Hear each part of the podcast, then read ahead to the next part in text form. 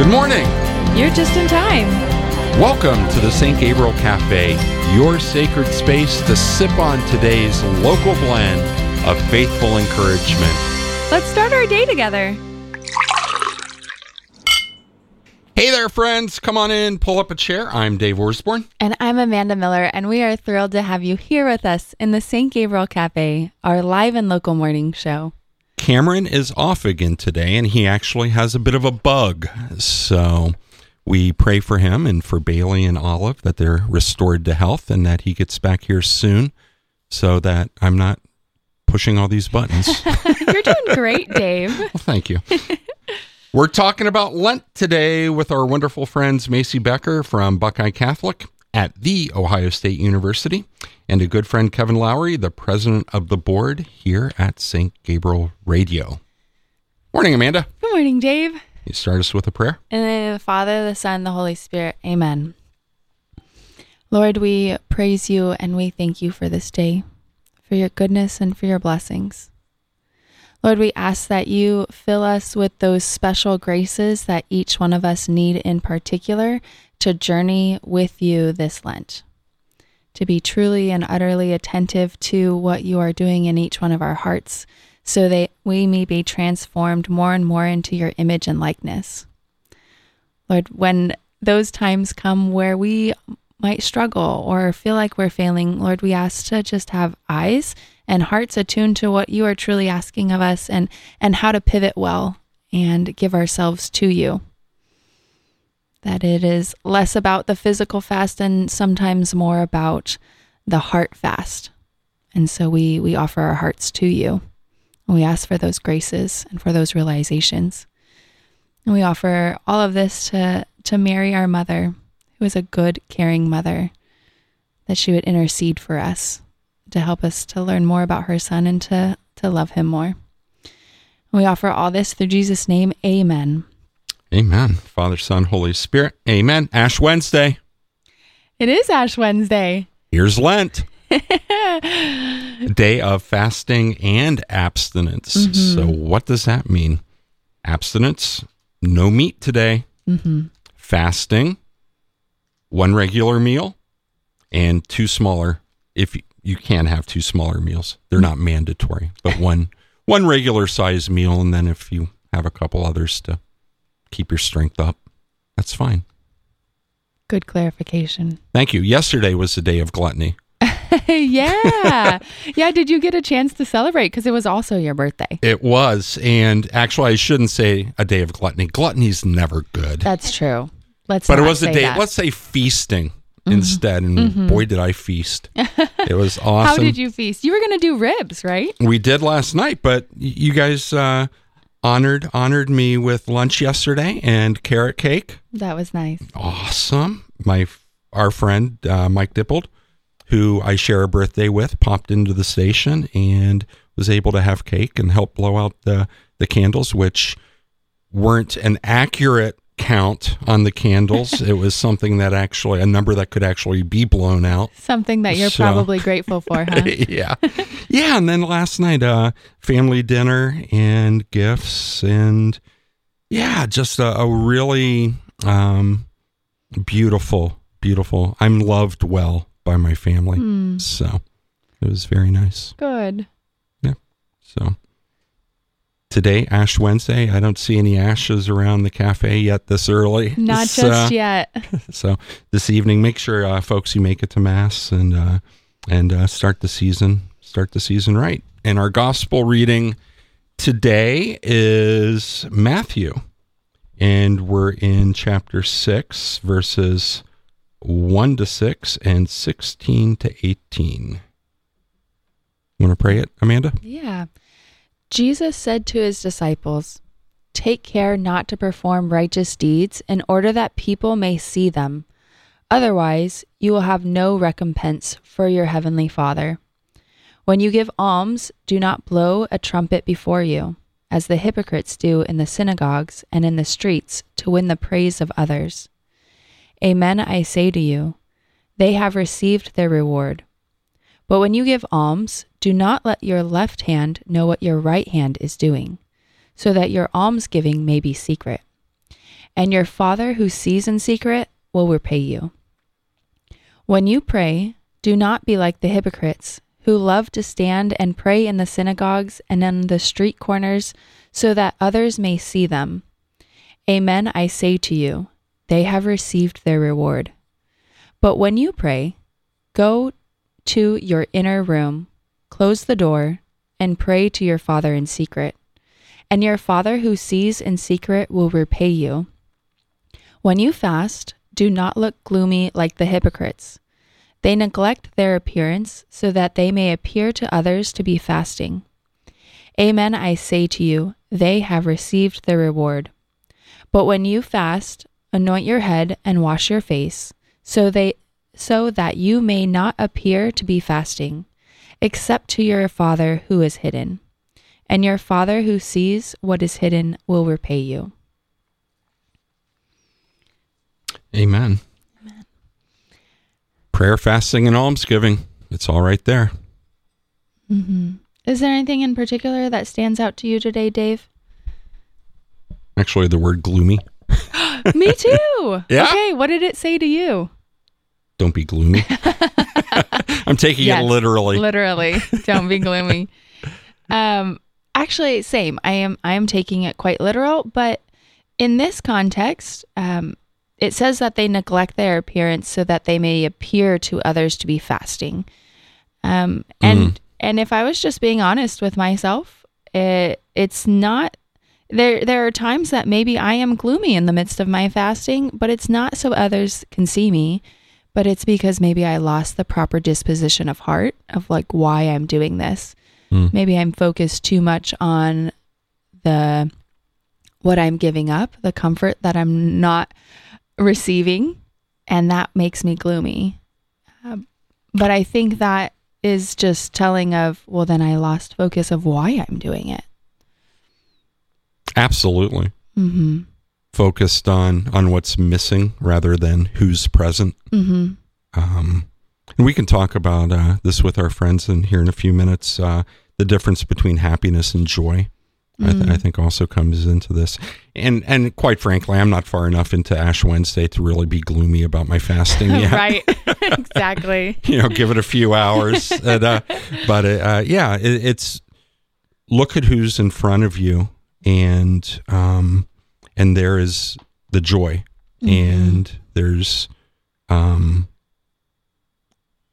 an abiding and present joy when you're with the Lord and in the Lord. So there's a quote also from uh, St. Augustine. He tells us there's two kinds of people and two kinds of love. One is holy, the other is selfish. One is subject to God, the other endeavors to equal him. So that also brings in uh, humility. Mm. And I was listening to uh, a prayer reflection uh, on the way in this morning that um, included the uh, litany of humility. Whoa! that is uh, that is a good prayer. Actually, I'm glad you mentioned that, Dave, because I need to pull that out. That's it's been a while since I've prayed that. It's a it's a really nice one to reflect on, especially during this time. I think. Yeah, it uh, especially this time, right? Yeah. I mean, but all always. I mean, uh, humility is uh, uh, an important facet of the Christian life, but especially starting this season today, uh, to have the litany of humility. Mm-hmm. What a Kickstarter! What a Kickstarter! So we're going to continue this conversation with our friends Macy Becker and Kevin Lowry when we come back. You're listening to the St. Gabriel Cafe. Stay with us. My Jesus, before you ascended into heaven, you prayed that we would all be one, as you and your Father are one. But today, Lord, we seem more divided than ever. We are divided over political beliefs, gender, religion, ethnicity, color, and economic status. It is a division that cuts deeply, even through our closest relationships. You have warned us, Lord, that a house divided against itself cannot stand. Help me to remember that you are the cornerstone of this house, that your precepts, not ours, are the path to everlasting joy.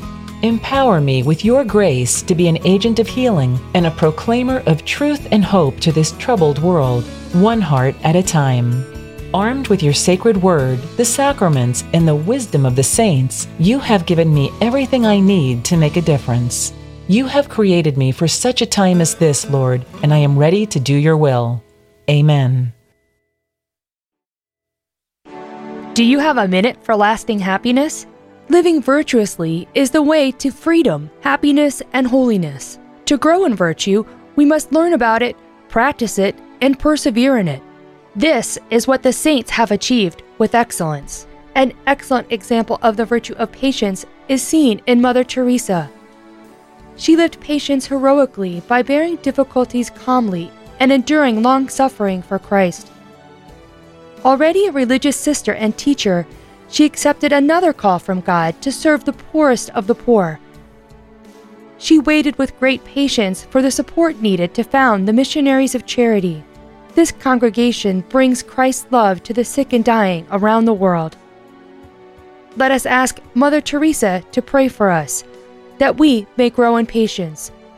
Educate yourself in virtue. Learn more at educationinvirtue.com. I'm Lori Kroc, and this is a Holy and Healthy Minute. Spending time in nature can help us grow in our love for God. Pope St. John Paul II said, The aesthetic value of creation cannot be overlooked. Our very contact with nature has a deep restorative power. Contemplation of its magnificence imparts peace and serenity. It is both holy and healthy to spend time in nature. It can stir our hearts to deeper love for God and for others. It can give us insight about ourselves, and it can help us to hear God's voice in our hearts. St. Teresa of Avila said, It helped me to look at fields or water or flowers. In these things, I found a remembrance of the Creator. I mean that they awakened and recollected me and served as a book. Let us pray. Father God, open our hearts and teach us about you through the magnificence of your creation. Amen. Welcome back, friends, to the St. Gabriel Cafe. I'm Amanda Miller. I'm Dave Osborne, and our friends Macy Becker and Kevin Lowry are here in the cafe with us. Morning, folks. Good morning. Good to see you again. Welcome to Ash Wednesday. Good to be here. I'm also not yet in my Ash Wednesday gloom. I know it'll come though. That's You have a why- big smile. That's why we're drinking coffee right now. coffee is a good hunger suppressant, they say. Oh, Mm, there you go. I'm on coffee still too. So Yeah. two of us in here have coffee. Mm-hmm. so you haven't given up coffee for Lent. No, Okay. no. If I was being honest with you, Dave, I was not sure if I should be concerned. With me. no, you should be. Because you had mentioned that you might do that. I was like, oh, what's this going to mean for work dynamic? nothing good. Nothing good. What are you drinking this morning? Ooh, I am drinking mate, which is a maybe a similar to a green tea. It's a loose leaf in a in a gourd. A what? what did you call that? Uh, uh, it's a gourd. Yep, with a straw in it. You have to Google that. Yep, you'll just have to Google it. It's hard to explain. Google mate. I- I I got it from Argentina when I visited. It's it's very popular in their culture. Both the mate and the gourd. Correct. Nice. Yeah, Okay. I'm not going to judge. You should post I a feel picture. judged actually. I mean, there are always judgments, but you're the one that likes drinking it. So Yeah. that's, mm-hmm. and it's fun. It, it looks, is. fun. It's very cultural. Yeah. I learned something while I You're was definitely more cultured than I am. Me too. I've never even think to drink that. Uh. So, Macy, it's been a little while since you've been here in the cafe. Tell us about yourself. It was the beginning of Advent. so it's been When we change next, seasons, the next we have, liturgical season. Seems like that's the theme. you're with Buckeye Catholic. Yes. Mhm. Uh-huh. Yeah. What do you do there? My job is the assistant development director. So I work on inviting people into the mission and to, to support the students and make sure that they have every opportunity available to encounter the Lord and, and his church. And it's a great time. Yeah. Yeah, we just had a huge Mardi Gras party last night. One of the missionaries, there's 16 missionaries that work for Buckeye Catholic, and one of the missionaries is from New Orleans, and she's she goes pretty big for Mardi Gras. There was a live jazz band. I'm not kidding you. No way. Yeah, and a bunch of jambalaya. That was her mom's homemade recipe. Oh, and nice. And beads. We actually just opened our new student lounge, so the whole student lounge renovation um, is done. The coffee shop that's going to be put in will be done at the end of March, and it'll open at the beginning of of April. They're gonna have a crimson, cup Crimson. there. Okay. Just the crimson, crimson and crimson cup, similar but different. oh, okay. So it'll it'll look more like the crimson that's in Easton. Um, doesn't come in a gourd. It does not come in a gourd. I don't think that they serve mate. there. Unfortunately. I think they serve matcha. Uh, two different things. But no, the students are so excited, and we're really excited. I, I think it's going to be huge for um, just students being able to come in and be invited. Um, there's a big fireplace and a bunch of comfortable furniture, and it's just very, very cool. There's a lot of Bible study rooms, and yeah, hopefully it'll be the first step to. It's kind of set up in such a way that the students come in. There's a coffee shop and a lounge, so it's very familial and and community driven. And there's no, there's really no like cubicle places to sit by yourself. It's all communal seating, and then hopefully they make the next step up to the chapel, and, and we introduce them to Jesus in a different way. But um, everybody is so excited, and you'll have to come down and check it out. Yeah, absolutely. Hopefully soon. Kevin Lowry, who are you?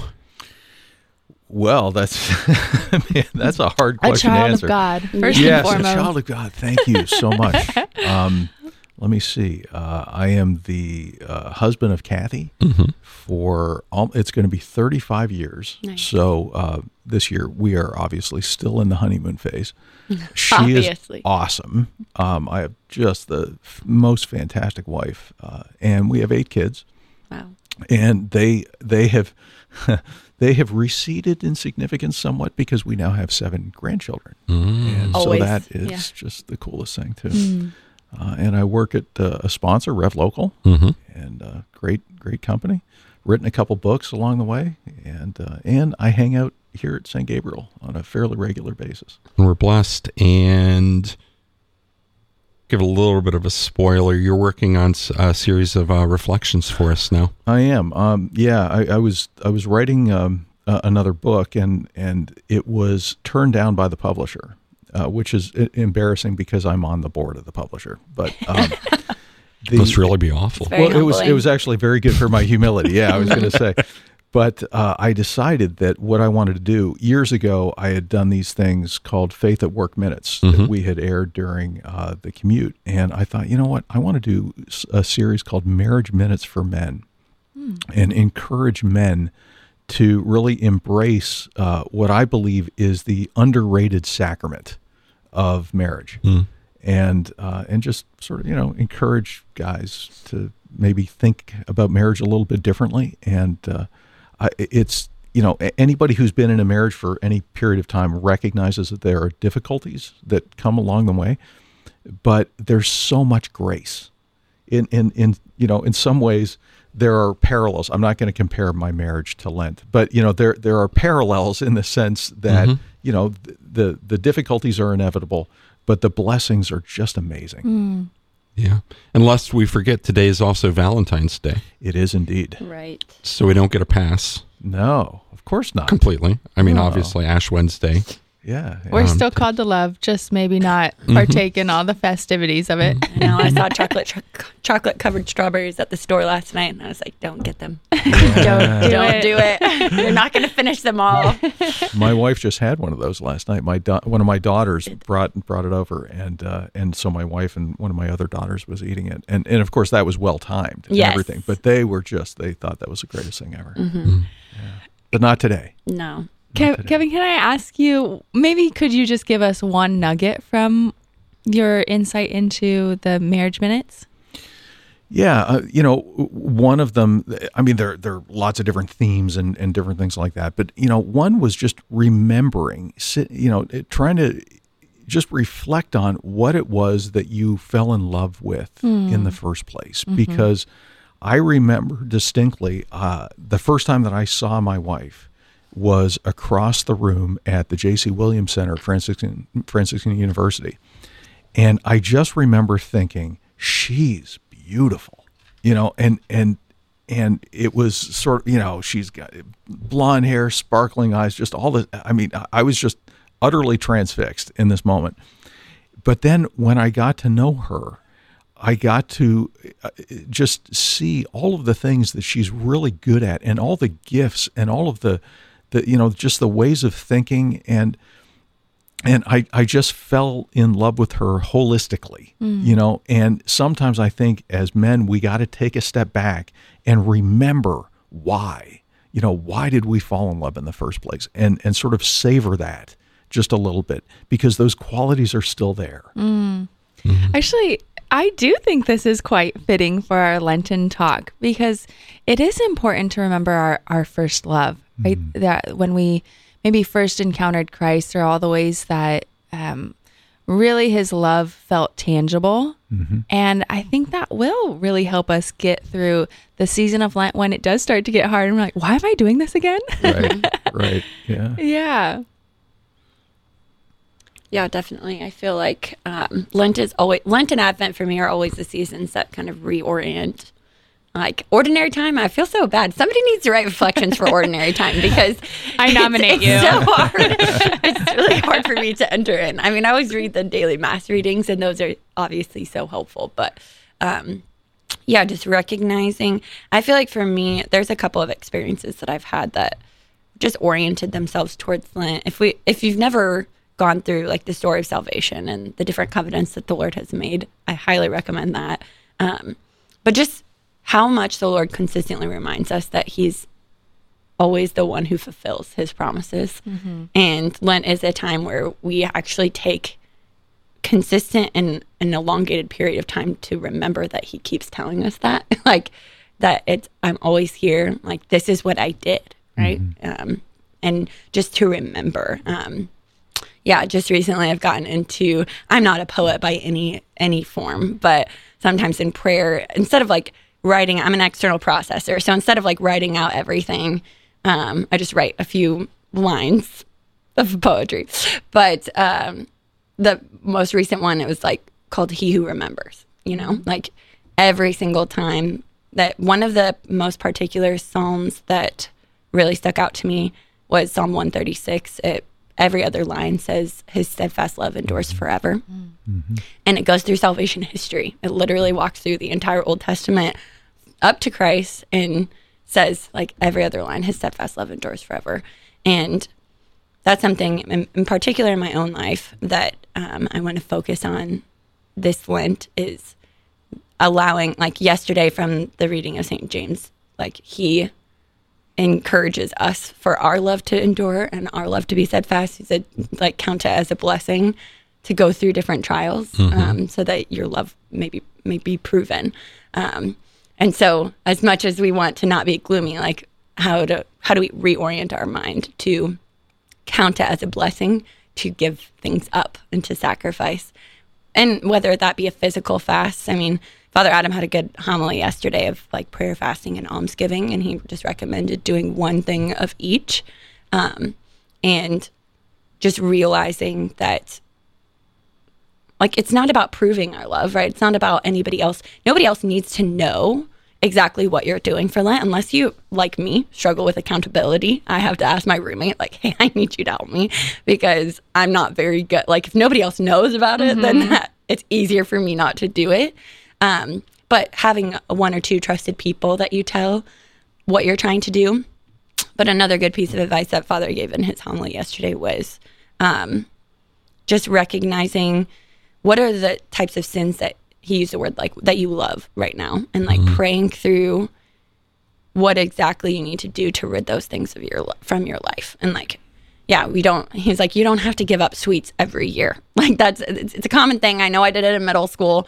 Um, but just like recognizing what are the things that are holding me back from my love being steadfast and from being grateful for trials rather than gloomy and frustrated and upset about them. So yeah Macy Becker from Buckeye Catholic and Kevin Lowry, our board president, with us here in the cafe this morning. That that's why I kind of stepped away from giving up coffee. Um, it, it whoopee. Yeah, I, I, I've done it so many years, and it just really ceased to be a, a, a penance, you know. Right. Um, so Right. And sometimes there's a grace there. Like I remember for the longest time, I love coffee mm-hmm. so much. And I've given it up a few times. The first time I gave it up, oh my God, the headaches and the like the people knew. People knew that I gave mm-hmm. it up. But then like the freedom that came from that. And I remember even when I first moved here, I moved here in July.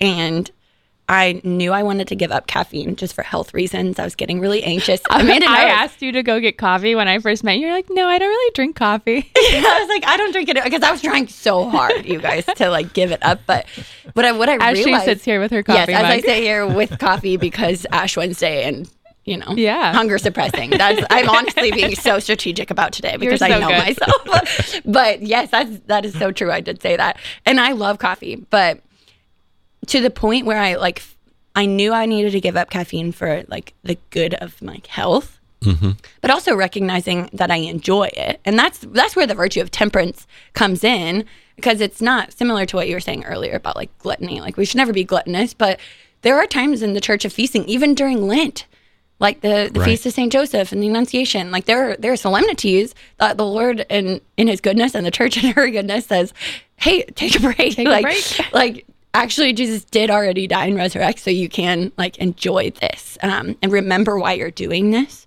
Um, but there comes a time too where, like, I'm I'm 28, and I probably have been actively drinking coffee since I was 18. So 10 years of a habit. And I was like, it's not easily broken. There are other things that, you know, like 40 days is enough time to build habit, but you have to be very intentional about it. But long story short, the Lord gave me the grace to stop. Like one day, I just stopped drinking caffeine, and now I get to get to drink it every once in a while. But I don't get headaches. I, I'm not mm. irritable. But like my point being like let's take this time of lent to like really pray for the lord to give us the grace to fast well because it's not our own efforts that's going to change our hearts it's like Yeah. recognizing the grace that the lord wants to pour into it and and on our using our free will choosing to try to give him the space to do that And see, that takes, though, I think, a level of discernment. yes You know, because and and this is where I I don't I don't know about you guys. I struggle with this every Mm-hmm. year because I, I have what I call sort of hor- a hardcore Catholic friends who are like, yeah, Lent is here. It's going to be awesome. Mm-hmm. let's wear you know, I- sackcloth and ashes yeah, you know, and they're like all about it, and they've got they've got it planned out three years in advance, and it, it- you know, and I'm I'm just not there, right? Because at, at least to me, it's you have to reflect on your own interior life, yes and you have to say, what is it that the Lord is calling me to do, Mm-hmm. and then of course, I think that that you know, you talked a little bit about. Um, not prudence. You were talking uh, temperance. yeah. You know, and, and so you don't want to swing too hard and do Yeah. something that's just like crazy. you're never going to have the capacity to do it Right. Or something that's, you know, I'm going to give up Brussels sprouts for, like, you know, and I- I don't even like Yeah. brothers. yeah, exactly. You know, or vegetables you have to kind of moderate that Right. a little bit. Actually, that's such a good point. Um, and maybe we could talk about this idea of pivoting during Lent. Mm-hmm. Yeah. Because maybe there are times where we underpick something or Yeah. overpick something. And do we hold on to it for the sake of this is what I said I'm going to do, so I'm going to do it? Or Yeah. Mm-hmm. do we reassess during our Lenten time? Like, okay, Jesus, is this what you really wanted? And Yeah. Mm-hmm. is it actually helping me? Because the purpose of Lent, the goal of Lent is to become more like Christ. Right. And yeah, so what, what are your what are your thoughts on pivoting during Lent? Well, that, that with me and coffee, that that was my choice. I, maybe maybe the first time I did it, there was some discernment in it, and, and Mm-hmm. the Lord said, "Dave, maybe you want to separate yourself from coffee for forty days." Mm-hmm. That's no longer the case. Now it's like, Lord, here's what I'm doing. Mm-hmm. Like, Yeah. yeah. Dave, I think I'd rather have you do something a little bit different. Yeah, and just being aware of his voice in that. Yeah, exactly. And to your point, Amanda, on on on the pivot, it, it's this is the opportunity in this season to go deeper in all aspects the, the prayer, the fasting, and the almsgiving, and every day, you know, to um to build those habits, to have that discipline, to hear God's voice. Right. Well, and this this is the thing. Like fasting is not secluded to the season of Lent, right? Like Right. what we do here this is a very concentrated time where you kind of know everybody is giving up something, whereas like it's more hidden throughout the year. But something that I've come back to a lot. I've known a lot of people, and I think it's I think it's wonderful. They've done like the Exodus 90, or there's this new Magnify 90. People are doing it. Um, but the thing with those are like they're meant to get at the heart of like you recognizing your own weaknesses that you don't have the capability to do it alone that's why most most people when they're successful at it and success means different things but like when they're successful they do it with a community of people that they can talk through what's going on not just doing it on their own to prove themselves. But just to recognize i always come back to um, the moment of consecration when the priest in in jesus name says through him with him and in him but he doesn't say for him right? Like we're not hmm. doing this. Jesus doesn't need us to do mm-hmm. this right? Mm-hmm. Like we need it. Mm-hmm. And so to pray through like and and with the pivoting like why why am i doing this? Am i doing this to prove myself to other people? Because who asked me to do that right? Like it's lord this is how i'm going to transform into you. So what do you want? Like what do you see? And that moment of self-reflection is huge and i don't think enough of us do it right? I think we it's an easier excuse to just pick something pretty nominal um, rather than really taking a hard look at Well, just, just Macy, just that uh, that word transform uh, says strongly.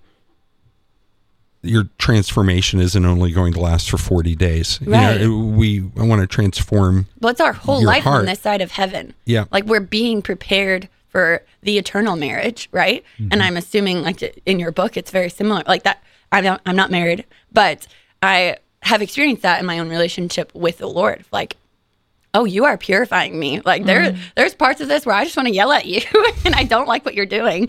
Um, but if I submit to this obedience of what you're asking me to do, whether I agree with it or not, right? Like I feel like probably in marriage that's a huge lesson that you learn. It's like just submission to like serving your spouse, right? Yeah. And that's what ultimately Lent and our entire life is meant to do. Like heaven is the eternal relationship where we're serving the Lord and we're we're in like the eschaton, like the the beatific vision where where like it will all have been worth it. Um but I think that goes back to like a couple of things. Like one, as humans, Lent is a great time to be humbled, right? Like we are so prideful. I'm so prideful. I remember reading uh, Searching for and Maintaining Peace, and it was just talking. Father Jacques Philippe was talking about like I remember I read it my sophomore year of, of college, and it was a a whopper. Like to, to read at the beginning of your reconversion, it was a little much, but it was talking about how like how silly it is to get mad at yourself for failing mm-hmm. because you're human, mm-hmm. right? Like we are actually like disposed to sin. We we desire it, and that's why Lent and fasting is supposed to redispose us to Christ. And so that's something like I remember reading an email recently of like it gave I get a million Catholic emails all the time of like what are things that you could give up for Lent, and one was to like not beat yourself up when you fail, hmm. right? Actually take take that energy and like sit with Jesus, say, Lord, what do you think of me? Mm-hmm.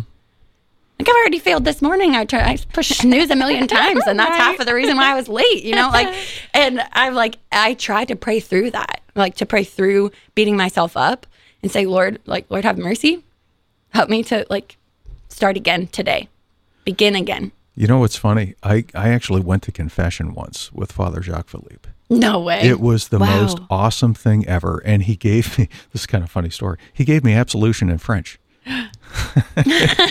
Which I think still works. yeah, totally. You know as long as, as long as you know that it, it happened. But it, it, and, and I have to say, read any of his books Mm-hmm. as one of your observances for Lent, and you will you will not regret it because they're short, they're profound, yes, they're awesome. they're very self-reflective. yes, Very much so. So let's uh, let's get practical for a second because I Mm-hmm. you know I, I was talking about how I have friends who like really look forward to Lent. I'm not among them. I, you know I, I'm not like yeah more self abasement that's great you know I'm Like, looking forward uh, to forty days. but what I what I do look forward to, interestingly, is the fact that there's always grace. Mm-hmm. You know, in the midst of the whatever self-imposed trials, and we have to take that with a grain of salt, right? Because this isn't our work. This is God's work. We're trying to conform ourselves to Him. So I actually like some of the different models, you know, of and and Macy, you talked about prayer, fasting, almsgiving. Mm-hmm. Obviously, uh, you know, I mean, Yeah. that's a perfect place to start. My wife gave me a great one last night, and I actually wrote it down on my phone. She said sometimes she'll approach it and she'll do one spiritual thing, one sort of service oriented thing, and then one sacrifice. Mm-hmm. So three S's mm-hmm. spiritual, service, and sacrifice. I love that. The other thing that I, I came across years ago that I still use every now and again is the 111 plan. And they talk about it's one sin. So you focus on one sin, you know, if you've got a predominant fault, something like that, and you really want to get at that, well, I'm going to do something to work on that. And then one add, you know, so one thing, maybe it's a Divine Mercy Chaplet every day, you know, s- mm-hmm. just something. And then one thing that you give up.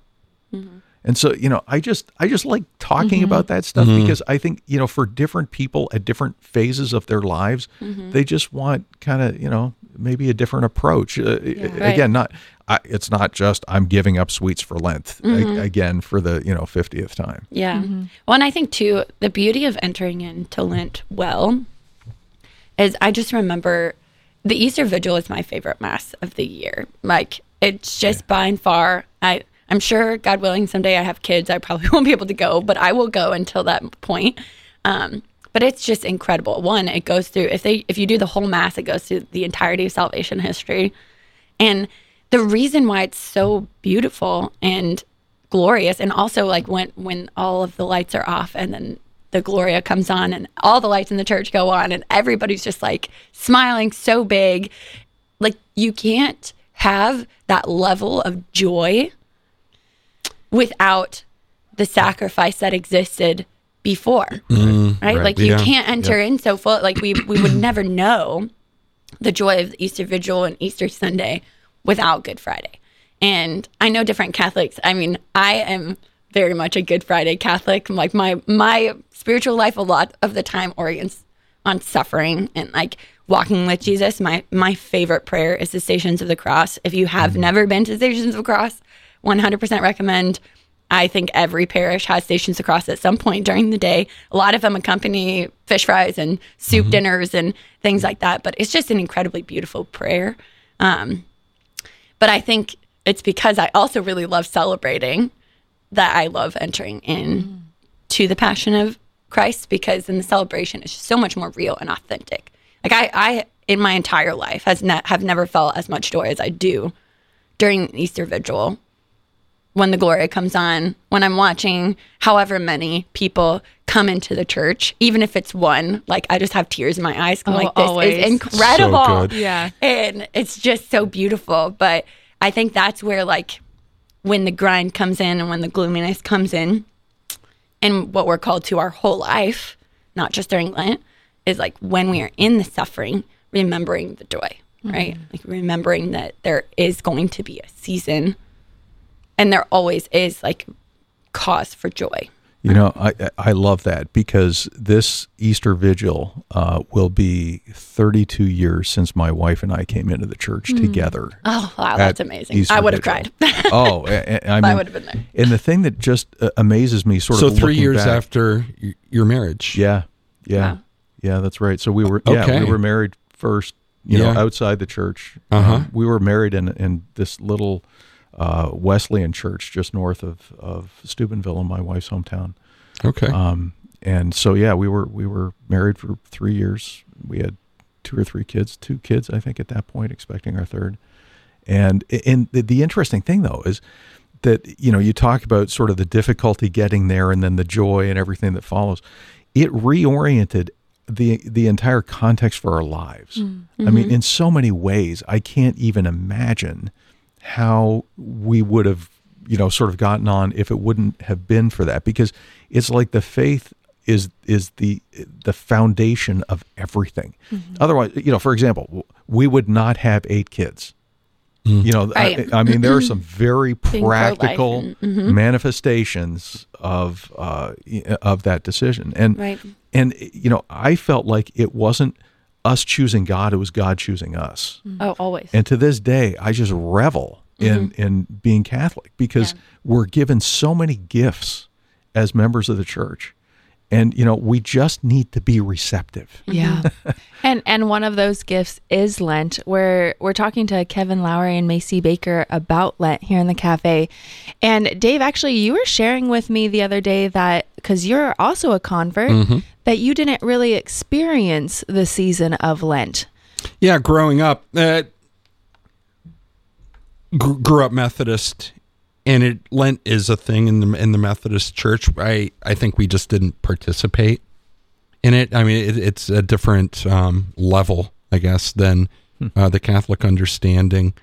But yeah, I mean, growing up, it was always, eh, and I was a kid also, so it, it's looking forward to Easter morning.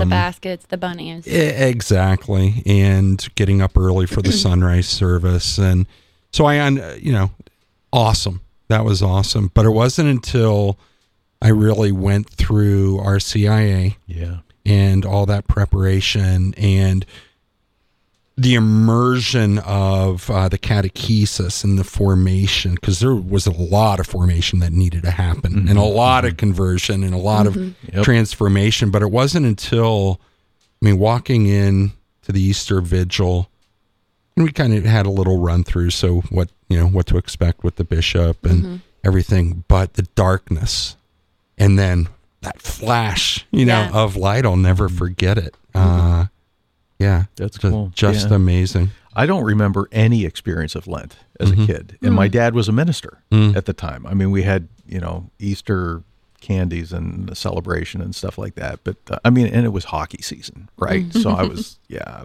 I I just checked out. And you grew up in Canada, is that right? Yeah. Okay. yeah. That, a little Oh, more wow. context there. That makes sense. Yeah, It's yeah. hockey season. Yeah, I was like, what does that matter? it wasn't until I lived in the north. I'm from Kansas originally, Oh, but yeah. then I lived in Michigan for a couple of years, and I, I went to my first hockey game, and Right. it's so much fun. But see, it's it's funny So because fun. you know we kid about this, but it is all about priorities. yeah, it right? really is. And as a kid, Lent did not register. Mm-hmm. now, I, and I frankly, I would have to call my dad and ask him whether we whether there was any observance oh, whatsoever. I, I don't remember it at all. Mm-hmm. Yeah. I think all of us have that experience, Kevin, is this coming into the faith more deeply and Right. recognizing, like, oh, Lent is something I really have to choose and live out. Mm-hmm. Mm-hmm. So, Right. I just pose that question What has it been like in your own spiritual life to really choose Lent, and what mm-hmm. has it done for your walk with our Lord? Mm-hmm. Mm-hmm. Yeah, I feel like something that you had mentioned earlier just reminded me as well of like the book of John is my favorite gospel, but John 13, 1, says like because he first loved us, right? Like we love because he, he loved us. And um and he loved us to the end. That's John 13, 1. And so just recognizing that like just pounding it in everyone's heads that it is not our doing. It's not our control. It's not our effort.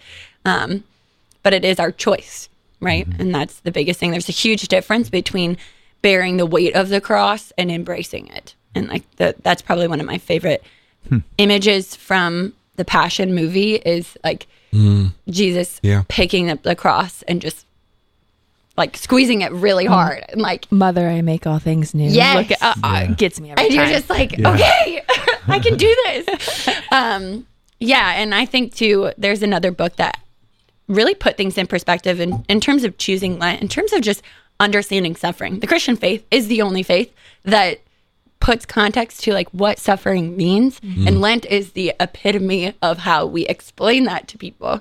Um, but there is a book. He's actually a Jewish author, but um, Viktor Frankl. It's called "The Man's Search for Meaning," and it's an incredible. It's a short read, but very, very deep.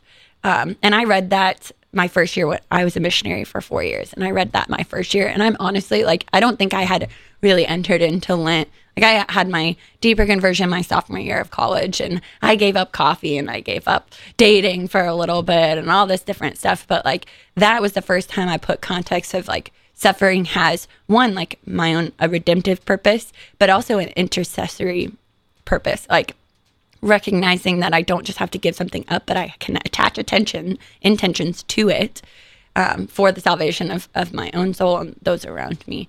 Um, so really just putting a meaning towards it. Um, yeah, you could definitely read the book um, if you want to hear more about that. But he he just goes through like this. Not he was a part of a Nazi concentration camp and just basically outlines as a psychologist the difference of the people who survive the concentra- concentration camps, and it's not the survival of the fittest. It's those who say like I'm waiting for for my wife. I'm going to be reunited with her, or or I'm going to mm. meet the Lord, and like those who are able to attach meaning to what they were going through. Yeah. Um, which is really profound. That's a really good point, Macy. And I think sometimes during Lent, especially when it starts to get hard, we can kind of grit our teeth and be like, this is, I'm, I'm just going to do it. Right. Mm-hmm. And we focus maybe too much on the idea of, of the suffering right. versus the meaning for which we're suffering. Mm-hmm. Um, so just how can how can we maybe enter more so into the meaning mm-hmm. of Lent in terms of internal reflecting and mm-hmm. holding on to why we're doing this? Right. Well, it's something that I have been meaning to do for a long time that maybe I'll get around to actually doing it today because it's the start of Lent. But what I'm hoping to do is writing down just names of not everyone that I know, but a lot of people that I know, especially like 40 names for Lent mm-hmm. or m- more. But even like Lent aside, but during Lent, especially when I'm having a particularly hard time and I need to reorient, just like pulling out a name and saying, okay, like this person, this is the reason why I'm reorienting myself mm. for the Lord. And I'm offering this for them and saying a prayer. Whether you let them know you're doing that or you're just doing it for yourself. Like I, I experience that. I love my job, but I experience that at work. Like when I'm, it's three o'clock in the afternoon and I, I'm done for the day mentally.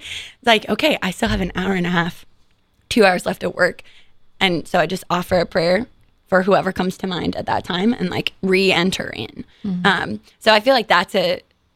I've seen people do that. I think that's a great way.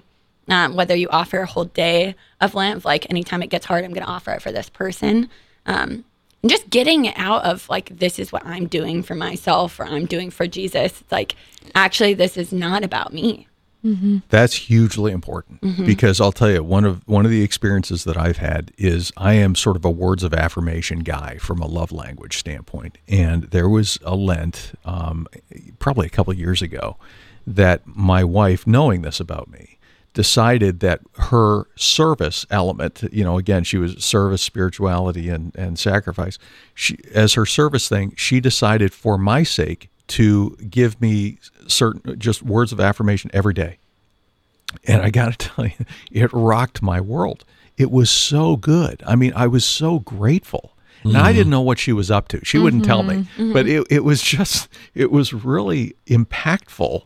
And so I, I love the thought about thinking in in not just in a selfish or, or a self-centered way right. that we're just thinking okay what am i going to give up you know it's mm-hmm. it's more okay what does the lord need because ultimately if we're discerning properly the ultimate goal is for us to advance in holiness mm-hmm. and to mm-hmm. advance in, in, charity you know and and you know dave uh, you and i sort of representing the the older demographic uh, in mm-hmm. this this group here Represent. You know, I, I, I personally believe that aging is the Lord's way of helping us to advance in humility, mm-hmm. which is, I think, another really important element and, and, sort of a foundational virtue in so many ways. Because I think that's the only way that we can approach God mm. is with just sort of abject humility, mm-hmm. you know, and and of course because we just we mess that up all the time, right down here. So you know, just a just a thought. Kevin Lowry and Macy Becker here with us in the cafe. We're talking about Lent. That's how I'll come back to that quote from St. Augustine. You know, there, there's uh, two kinds of people and two kinds of love. One is holy and the other is selfish. Yeah. Yeah. Um, it really does boil down to that. Um, I also want to come back around to just how grace works through uh, the season. Mm-hmm. Yeah. Um, one of the things that um, I want to try to do more uh, during the season is pick up the phone less. Mm-hmm. And Carol actually just gave me a uh, Little Stations of the Cross booklet. Nice. So instead of picking up the phone, pick up the booklet. Mm. And where does grace fit in to that? Well, because it's become such a habit. Yeah. You know, my mind has changed. And I believe literally my mind has changed where it's just so reflexive now to reach for the device or to have a distraction that is, I mean, just more often than not, just meaningless. I mean, it's, it's just frivolous Yeah. and to ask for that grace now to change, transform my mind so that I, I'm reaching for something else. You know what, Dave? One of the best things that I ever gave up for Lent was social media. Mm-hmm. And uh, I had heard a priest talk about what you give up for Lent is probably something that you might want to consider giving up forever. Mm-hmm. And at the end of that Lent, I got rid of social media forever. So I'm on LinkedIn, but I'm on nothing else. Oh yeah. And this was several years ago, and I'm happier than I've ever been in in the sense that it had become a barrier to you know the the most important relationships. Because if I'm sitting there scrolling through you know Facebook or whatever and my wife is trying to have a conversation with me but I'm otherwise engaged you know, it's just it's completely counterproductive. Actually, Kevin, you bring up an amazing point, and it's something that I've been reflecting on in preparation for this Lent. Is uh, you had also just said it, you know, the purpose is to advance in holiness. And so, yeah, there are things that I could give up that would help me maybe with my purification or my detachment. Uh, but I'm more and more be- becoming convinced that this Lent, I need to focus on maybe more so a holy habit that I can continue past Lent. yeah that's So if I was to, let's say, any of the regular things, maybe give up coffee or chocolate or something, okay, I could do that for 40 days, but I, I don't think I would continually do that for the rest of my life, right? And so I'm, I'm Cold showers. You know, that- that's when, exactly right. what? But No. but if I decide, okay, the the habit I'm already trying to cultivate, maybe in terms of spiritual reading or a particular prayer time, and it just needs to be solidified, then maybe I just really need to double down this Lent and then continue that holy habit, mm-hmm. whatever it may be in our own lives, mm-hmm. right? Well, and that's for me. That's the difference between muscling through something, you know, which Right. which guys especially I can really be. right You know, I go back to two a days, you know, in sports, and Yeah. you know, Yeah. just muscle through it, you know, get to the end, versus actually having that desire for transformation, that desire for grace to change, to mm-hmm. change me, so that that change is more enduring than just Right. And that's where the discernment matters so much because there's always space between who we are and who we want to be. Mm-hmm. You know, and and I think that the discernment is good in the sense that it takes that focus off of just sort of us as a self-improvement project of one. You know, and saying, no, no, no, no, this is the Lord's work. Lord, what do you want? Right. You know, Well, and I, I remember um, I took the introduction to the Theology of the Body class um, through the um, Theology of the Body Institute. And one of the most profound quotes that I had um, highlighted in my book, and I'm probably going to butcher it. I'm pretty sure it's by Hans Urs von Balthasar. oh yeah, yeah. um, was like holiness is the me- measure of like the beloved receiving the love of the mm-hmm. bridegroom. Mm-hmm. And so even like I would even challenge this is I'm I'm big on semantics of like um, I just heard recently in another podcast I was listening to like the goal is not to become a saint. The goal is to love Christ. And like loving Christ then transforms you right? Like mm-hmm. then makes you holy. That being able to receive to as much as possible the extent of the love of Christ that he wants to give you. And it's very particular for each person how he manifests that in your life. Um, but the goal is union with christ. And like jesus is the perfect person. So in our discernment right we should never compare ourselves to like oh that person like it's great to have people to have virtue and that you look up to. But really the person that you look at is like okay christ is the whole person. And when i'm looking at myself next to christ like w- where are the gaps? Um, in in my pride and my whatever and how can i receive his love more fully Macy, I thought that was a beautiful quote. I want to reiterate it. It tell me if I got this correctly. Holiness is the measure of the love of the bride for the bridegroom. um, it's the measure with which we receive the love of the bridegroom Okay. receptivity not not my love for him right? And that But we how kept I re- receive. repeating that the whole time. Like he first loved us. He's the one that's Mm-hmm. doing it. Like our job is to receive. Mm-hmm. Right. Actually, this reminds me of Jason Mays was in the cafe the other day, and we were talking about Lent and what he had said. Uh, a reflection he was doing is, "What do you turn to for comfort that is not God?" Mm-hmm. And that really struck me because one, it helps us to self-reflect. Okay, what's in my way of receiving God's love or me mm-hmm. giving God love? Mm-hmm. Um, but in particular, like you're talking about in rece- receiving God's love, because if I'm always distracting myself with particular comforts that maybe should be more oriented to time with Christ, then Well, sometimes the comfort comfort is what you think you should be doing for Lent, right? And like the, the control of that versus receptivity. And it's not passive receptivity. It's not like I'm not going to do anything and I'm just going to let the Lord love me, but it it's conversation with God. Mm-hmm.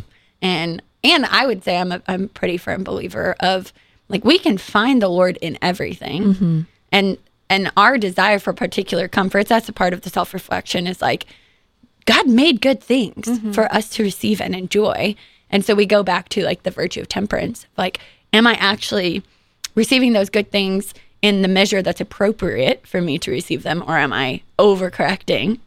Mm-hmm. Either way, am I like saying absolutely not, I will never, or, you know, it's just a balance. And that's, that's, I mean, a trusted spiritual director, trusted friends talking to them, but talking to the Lord about like what is holding me back from receiving you and is it is it my like grasp on what i think a good lent should look like or is it a an open-handed like lord show me my faults and my weaknesses in a gentle way. The lord never accuses and he never is like you idiot why do you do these things? Right, he's like oh like my daughter my son like let's talk about this you know? Like what what are you not giving me? My wife just gave me a really good, uh, I I think, sort of along those lines, uh, a good idea last night that I had thought about, and then it sort of, you know, gone out of my head just as quickly as it came in. But going to adoration Mm-hmm. on a regular basis, which used to be, uh, you know, I've gone through Right. phases where it's like I'm very consistent, and then other phases where it's just like, oh man, mm-hmm. I don't know how I can work this in. But I think that that's that's a wonderful Lenten practice because it just puts us in proximity Yeah. Mm-hmm. to the Lord. Right. Well, ongoing even that's a good point of something that is helpful that you have to ask a trusted person in your life. But like, if you feel like you don't know, like, what do I struggle with? I'm not sure. Ask ask your spouse. Yeah. Oh, yeah. Oh, ask, no ask question. your best friend. No like, question. And, No, and ask in a way of like, hey, I don't need you to just like list out a whole list of my faults, but like, what what do you see that maybe I don't? Yeah. Yeah. Mm, right. I think a good point to reiterate in the conversation that we've been having that I've so enjoyed in in our time together is what I keep on hearing is go to the Lord 1st mm-hmm. right? If mm-hmm. if you still haven't picked some of your Lenten practices, go to the Lord first and ask Him, Lord, how how can we journey in this together? Mm-hmm. Yeah. Yeah. Amen. Macy Becker, Kevin Lowry, thanks for being in the cafe with us this Thank morning. you. Yeah, what a thanks great way to start the season. Mm-hmm. Macy will have you back, if not sooner than the, The next shift in- liturgical well, which, which, which will be Which is totally fine. I like that. I think fun. I love liturgical season. God love you all. Uh, tomorrow in the cafe, we'll be joined by Father Jacob Stinnett and Nicole Simmental. We'll be talking about our Blessed Mother. So, looking forward to that. Again, Macy, Kevin, thanks for being with us here in the cafe. Glory be to the Father, and to the Son, and to the Holy Spirit. As it was in the beginning, is now and ever shall be, a world without end. Amen. Amen. So, we'll be with you again tomorrow at 8 a.m. God love you.